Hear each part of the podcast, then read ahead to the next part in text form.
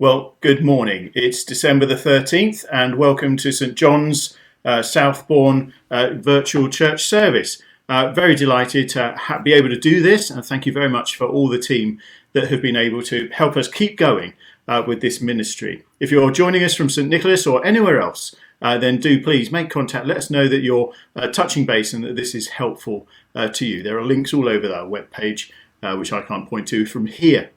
Um, looking forward to sort of David Poulter speaking about the kingdom of God.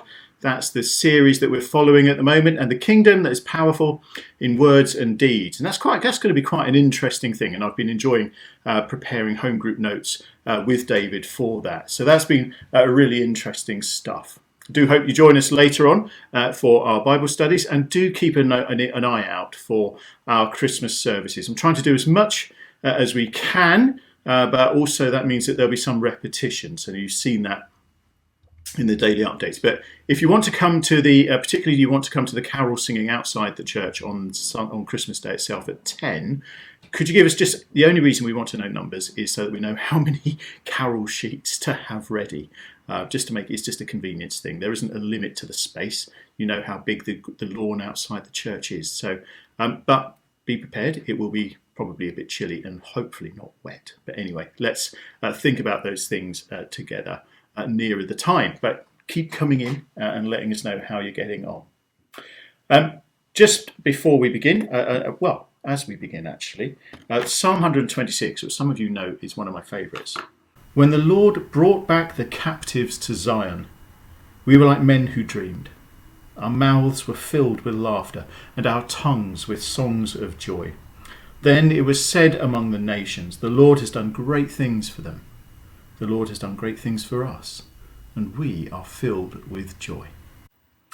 Heavenly Father, as we're gathered around uh, together, bound by your love and filled with your Spirit, pray that you would be each with each one of us, that it might not feel uh, like it's okay to be joyful, that there are things going on that are outside our control and that which we cannot express. But we thank you that we can bring them to you and know your love, your care. In Jesus' name. Amen. Last week I, I lit the second candle, and so I've just recorded a little thought, uh, which is going out on WhatsApp as well, for um, to remind us about what the third week of Advent is about. This week marks the third Sunday of Advent. And on the third Sunday of Advent, we remind ourselves of the work and word of John the Baptist, who came before Jesus uh, proclaiming uh, repentance uh, for the forgiveness of sins. And I find it a very compelling message, actually, that when confronted with who we are, we have to admit we're not right the people of John the Baptist's time did it, and we can do it today. What we do is we find that when we turn to God and say, I've sinned against you and against heaven and those I know, we find He offers a way back, that there's a road to recovery, to being who we were supposed to be, rather than the people that we've become. Very brave mission John the Baptist had very bold of those to come before him, to be baptized, to be reminded that we can be washed of our sins, because Jesus was going to come and bring forgiveness. So, the message of Christmas, through all those that we remember during Advent, is good news. Good news of hope, of restoration, of being recovered by God. Thank you very much uh, for your preparation that Anne and David and Leslie have put in. And I'm going to hand over to Anne Poulter uh, for the reading and then leave uh, David to carry on uh, with his talk, opening up this really exciting and helpful uh, part of God's Word in the book of Acts. Good morning. Our reading this morning is taken from the Acts of the Apostles, chapter 8, beginning at verse 4. Those who had been scattered preached the word wherever they went. Philip went down to a city in Samaria and proclaimed the Messiah there. When the crowds heard Philip and saw the signs he performed, they paid close attention to what he said. For with shrieks impure spirits came out of many, and many who were paralyzed or lame were healed. So there was great joy in that city. Now, for some time, a man named Simon had practiced sorcery in the, in the city and amazed all the people of, of Samaria. He boasted that he was someone great, and all the people, both high and low, gave him their attention and explained, This man is rightly called the great power of God. They followed him because he had amazed them for a long time with his sorcery. But when they believed Philip as he proclaimed the good news of the kingdom of God of, and of the name of Jesus Christ, they were baptized, both men and women. Simon himself was, was uh, believed and was baptized, and he followed Philip everywhere, astonished by the great signs and miracles he saw. When the apostles in Jerusalem heard that Samaria had accepted the word of God, they sent Peter and John to Samaria.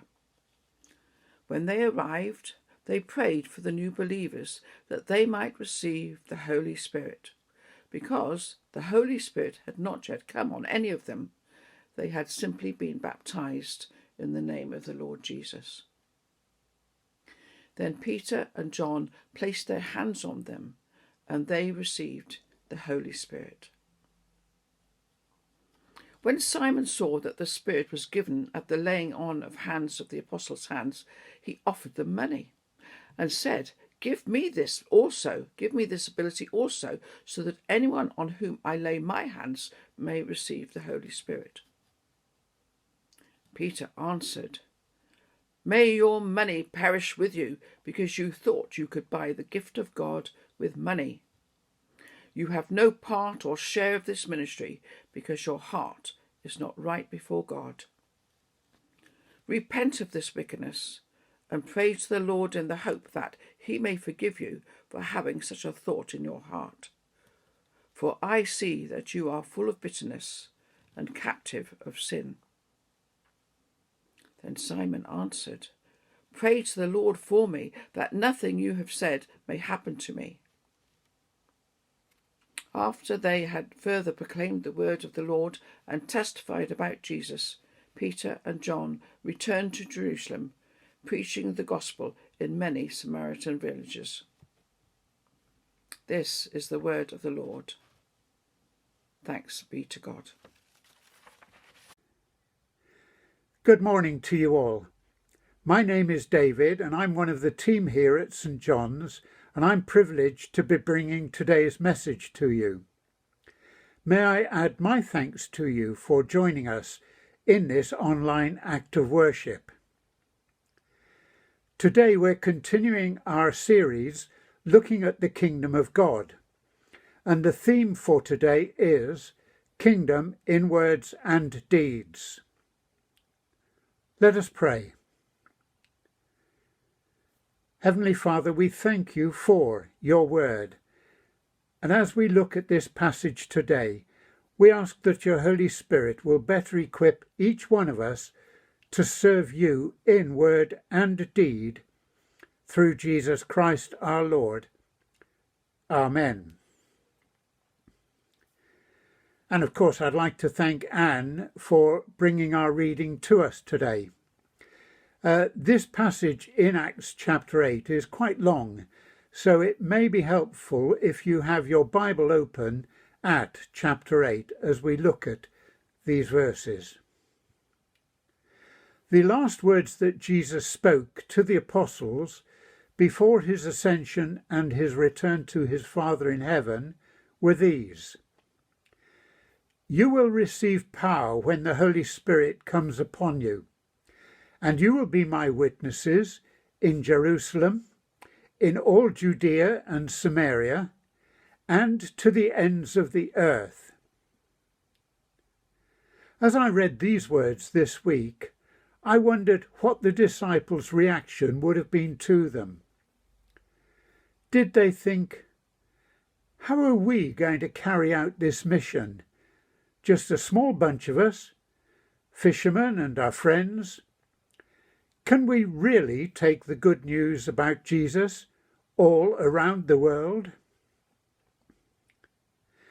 Now, as we know, the first part of that message was fulfilled on the day of Pentecost, when the disciples were all together, and suddenly there was a sound like the blowing of a violent wind. They saw what seemed to be tongues of fire, and they were all filled with the Holy Spirit. We read about that in chapter 2 of Acts. The disciples were certainly power filled witnesses a result of that.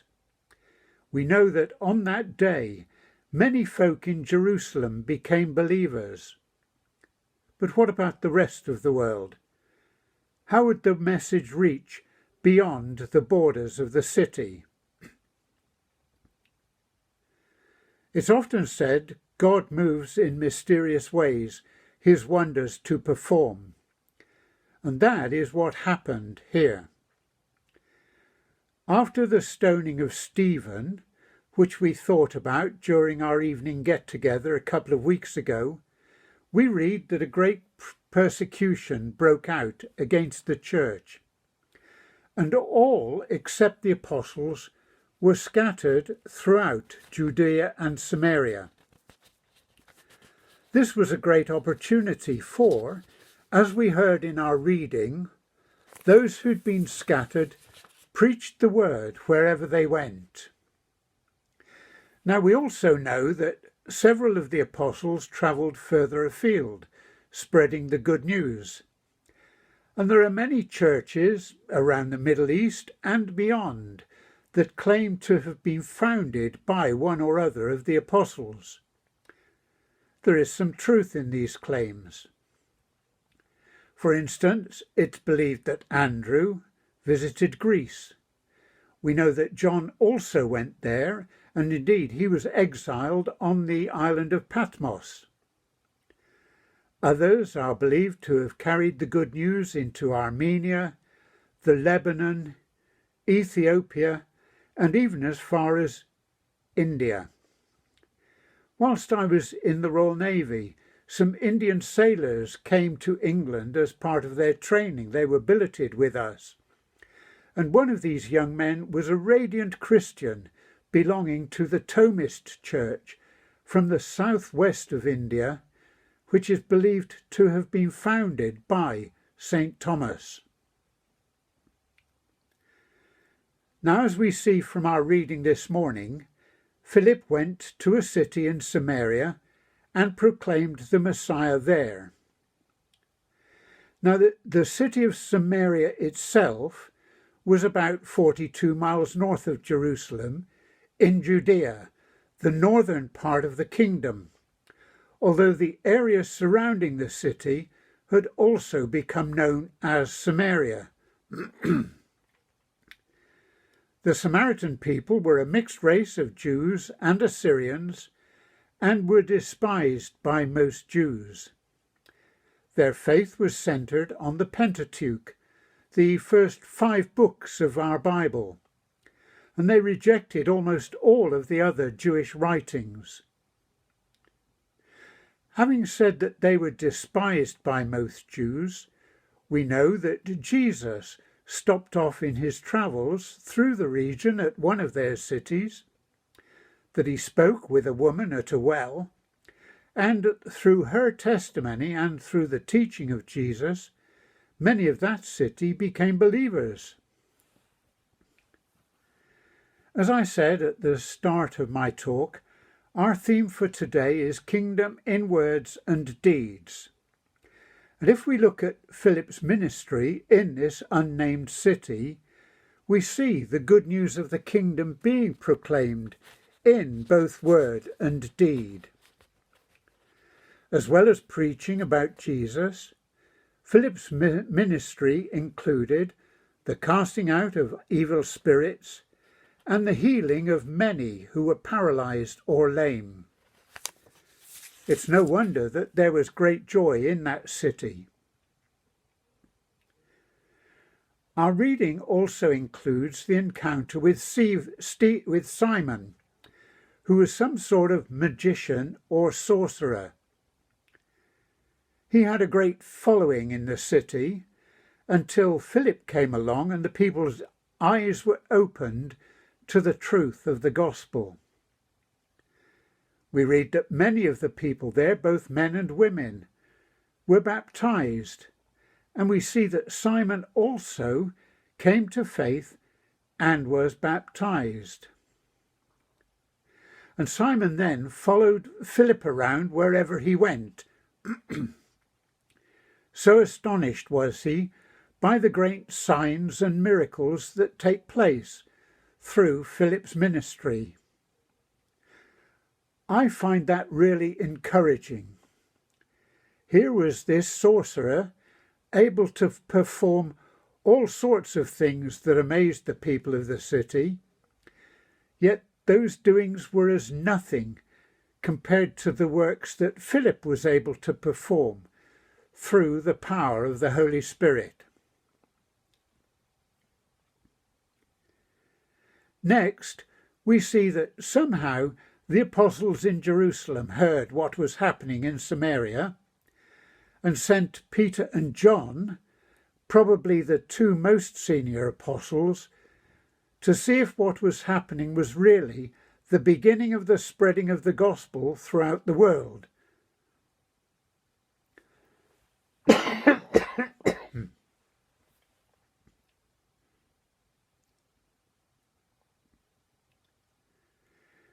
We need to remember that, as I said earlier, Samaritans were despised, perhaps even hated. So it is no wonder that those in the church in Jerusalem, where it all began, wanted to see if these conversions really were genuine. When Peter and John arrive, they do indeed find new believers. Although, as it says in verse 16, the Holy Spirit had not yet come upon them. This is somewhat surprising, for as we see elsewhere, and perhaps as we know from our own personal experience, the Holy Spirit is, as one commentator puts it, the birthright of every Christian received at conversion. So, why was the coming of the Holy Spirit on these new believers delayed until the arrival of Peter and John? I believe there are two thoughts to consider here. Firstly, the apostles and the other Christians in Jerusalem, who may initially have been somewhat skeptical about what was happening in Samaria, could now be completely reassured that these conversions are genuine, that the Samaritans have accepted Jesus as the Messiah, and that they are their spiritual equals, true brothers and sisters in Christ. Receiving the Holy Spirit when Peter and John lay hands on them confirms this. Secondly, this is really the beginning of a new chapter in the life of the Church. As I mentioned earlier, the last words of our Lord Jesus before his return to the Father were to take the good news out beyond Jerusalem. And perhaps, God is confirming that what is happening here truly is in line with his will. Just as the Holy Spirit was poured out on the disciples in Jerusalem at the start of their ministry, so he's now poured out on the believers in this fledgling church beyond the bounds of Jerusalem. The kingdom in words and deeds has begun to, begun to spread out beyond Jerusalem into Judea and Samaria and will continue to spread out from that small beginning into all the world. Our reading ends with the incident of Simon, now a believer, totally misunderstanding what is going on and coming to Peter and John with money, asking that they might give him the ability to pray for others in order that they might receive the Holy Spirit. This may hark back to when Simon was able to amaze people with his so called magic, whatever that was, and he wants that same sort of power and fame. Peter's response to him is exceedingly strong, rightly so, as to imagine that one could buy God's power totally violates all that we know of our sovereign God who gives good gifts. Peter sees that Simon's heart is still full of bitterness, that he is still captive to sin. And so he strongly urges Simon to repent of his wickedness and to ask the Lord for forgiveness. To his credit, Simon appears to recognize his wrongdoing and ask Peter, Pray to the Lord for me that nothing you have said may happen to me. we don't know what ensues in Simon's case, but what we do know is that when any of us come to the Lord to ask for his forgiveness, he is always ready to forgive, always ready to welcome us back into his loving arms. Peter and John then returned to Jerusalem, preaching the gospel in many Samaritan villages on their way back home. And I've no doubt that as they shared the good news of Jesus, teaching about the kingdom in words, then good deeds would have followed. Peter, John, Philip, and the other apostles had come to know the love of God revealed in the person of Jesus Christ. And that love flowed out from them wherever they went. If we, like those Samaritans we've been thinking about, have accepted the good news, have committed our lives to Jesus as Lord and Saviour, then we too are already part of the kingdom of God. We too have been made aware of the amazing love that our Father God has for each one of us. And our lives should reflect that love, reaching out to others at every possible opportunity.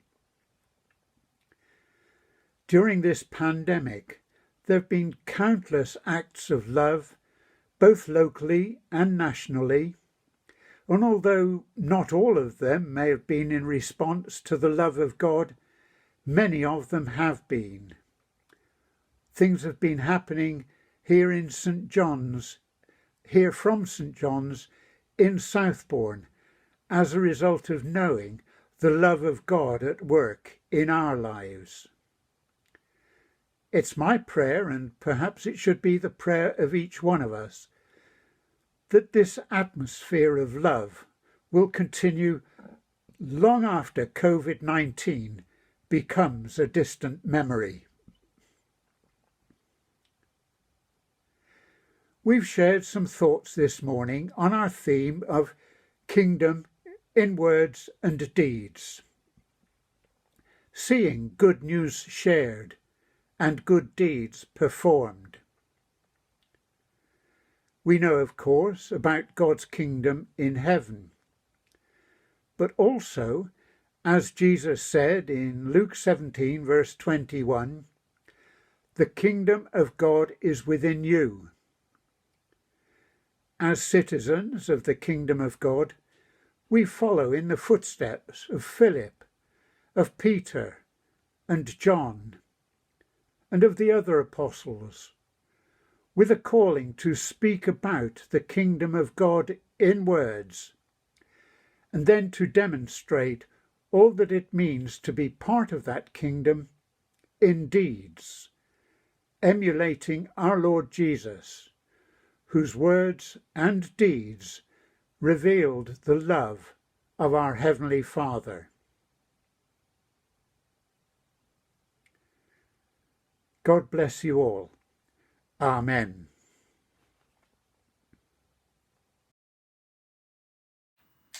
Well, thank you, David. I, I, certainly enjoyed discussing that talk with you during the week, and I look forward to seeing what we make of it in our small groups. If you're not a member of a small group, do get in touch with us, uh, and we'll uh, find one for you. And we are looking to start some alpha groups as well in the new year. So um, do get engaged. There's lots of questions, uh, and we think Jesus has got all the answers. In fact, we're convinced he has uh, the answers, and it's great to help unpack them. But we also know that we don't uh, always live as though we should. Uh, we don't always live as though Jesus was the answer. We come up with our own ideas and do our own things. And the Bible calls that sin. Uh, and we call it all sorts of things, but uh, the Bible calls us to come back. John the Baptist called us back to repent of the things we've done uh, and come back to God. So let's think about these things as we come to a time of confession. Christ, the light of the world, has come to dispel the darkness of our hearts. In his light, let us examine ourselves and confess our sins. Lord of grace and truth, we confess our unworthiness to stand in your presence as your children. We have sinned. Forgive us and heal us. The Virgin Mary accepted your call to be the mother of Jesus. Father, forgive our disobedience to your will. In this we have sinned. Father, forgive us and help us. Your Son, our Saviour, was born in poverty in a manger. Forgive our greed and rejection of your ways. We have sinned. Forgive us and help us the shepherds left their flocks to go to Bethlehem. Forgive our self interest and lack of vision. In this we sin. Father, forgive us and heal us. The wise men followed the star to find Jesus the King. Forgive our reluctance to seek you. In this we have sinned. Father, forgive us and heal us. Well, the good news of the gospel is that Jesus came to save us. May the God of all healing and forgiveness draw us to himself and cleanse us from all our sins, that we may behold the glory of his Son, the Word made flesh, Jesus Christ our Lord. Amen. Just like to uh, continue in prayer and thank you, Leslie, for preparing uh, thoughts uh, in advance for us to bring before God. We know that He hears us. Uh, Jesus Himself intercedes on our behalf, so we can bring these together with confidence. With many of us feeling in exile at this testing time, let us pray to our Heavenly Father in a spirit of thanksgiving through Jesus Christ who intercedes for us. Father, we praise you for your protection, for your presence in all our lives and for your provision. We thank you for who you are, for your blessings, and pray for your mercy on those who are ignorant as to your purposes. Hear the prayers of your people this morning as we lift to you the needs of the world, our nation, and each other. Father, we pray for our government and all political leaders that they would have clear sight and rule with decency and wisdom we pray especially for Boris Johnson as the trade negotiations with the European Union come to an end. Please give him courage to stand firm for what you believe is right for our nation, whilst at the same time maintaining constructive relationships with our European friends. We pray that where divisions remain, that those involved would disagree well. Lord, in your mercy, hear our prayer. We pray for church leaders throughout the world, especially in those countries where their lives are frequently at risk and there is increasing persecution of Christians by extremists who carry out horrific acts of violence. Uphold these Christian martyrs, Lord, and lift your hand against those intent on evil. We give thanks for all those involved in developing vaccines to combat the coronavirus and do pray, Lord, for as smooth a rollout as possible in this complex situation.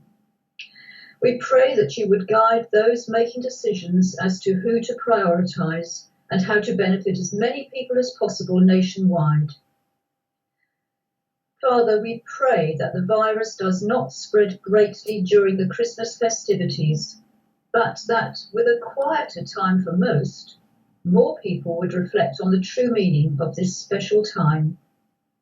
We know that only you can end this global pandemic and pray that it will result in a spiritual awakening with more and more people turning to you. Lord, in your mercy, hear our prayer. Father, we pray for all ministers and church leaders in this diocese and give thanks for all the hard work and planning that has gone into church services online and in church buildings. May they be greatly encouraged by the large number of people watching at home and those who want to gather safely for worship. We especially thank you for Matt, our lay readers, church wardens, musicians, administrators, and many more and for the daily reflections which are so sustaining. We pray for our royal family and thank you that the Queen has kept well and has recently appeared in public for the first time since March. Bless all our royals who are hard-working and follow the Queen's immeasurable example of service to the nation. Father, may your presence calm the storms in our lives. You are unchanging, and Jesus brought light and the hope of salvation into a dark world. May that light flood into the lives of those we know to be struggling, whether it be from the loss of a loved one, loneliness, homelessness, job loss, and pain either physical or mental. Lift those who are low in spirit, remove negative thoughts, give hope where there is despair, patience to those with long-term medical conditions. We pray for healing wherever possible, thinking especially of John Excel and Rachel Manday at this time, and for their families. Lord, in your mercy, hear our prayer. Father, as we wait and reflect during Advent, open our eyes to see opportunities to talk to others about Jesus, strengthen our hands to do your will, we know Jesus chose ordinary men to be his disciples and transform them into extraordinary ones. Show each of us what you, you want us to do. Help us all to stay close to you at this challenging time, being so grateful for our faith in all that is good and in your promises which never fail. Father, we look up in expectation to the day when Jesus will come again to reign in power and glory and when we too shall rise to be with him in the life immortal. Merciful Father, accept these prayers for the sake of your Son, our Saviour, Jesus Christ. I'll take our closing reading from Isaiah chapter 61. We notice in the story that the Spirit of God was fully with Philip. We want the Spirit of God to be with us. And this year is one where the, the power of God's Word and His Spirit has been abroad amongst us. And we know that these words have been important to us in helping us to understand who God is calling us to be.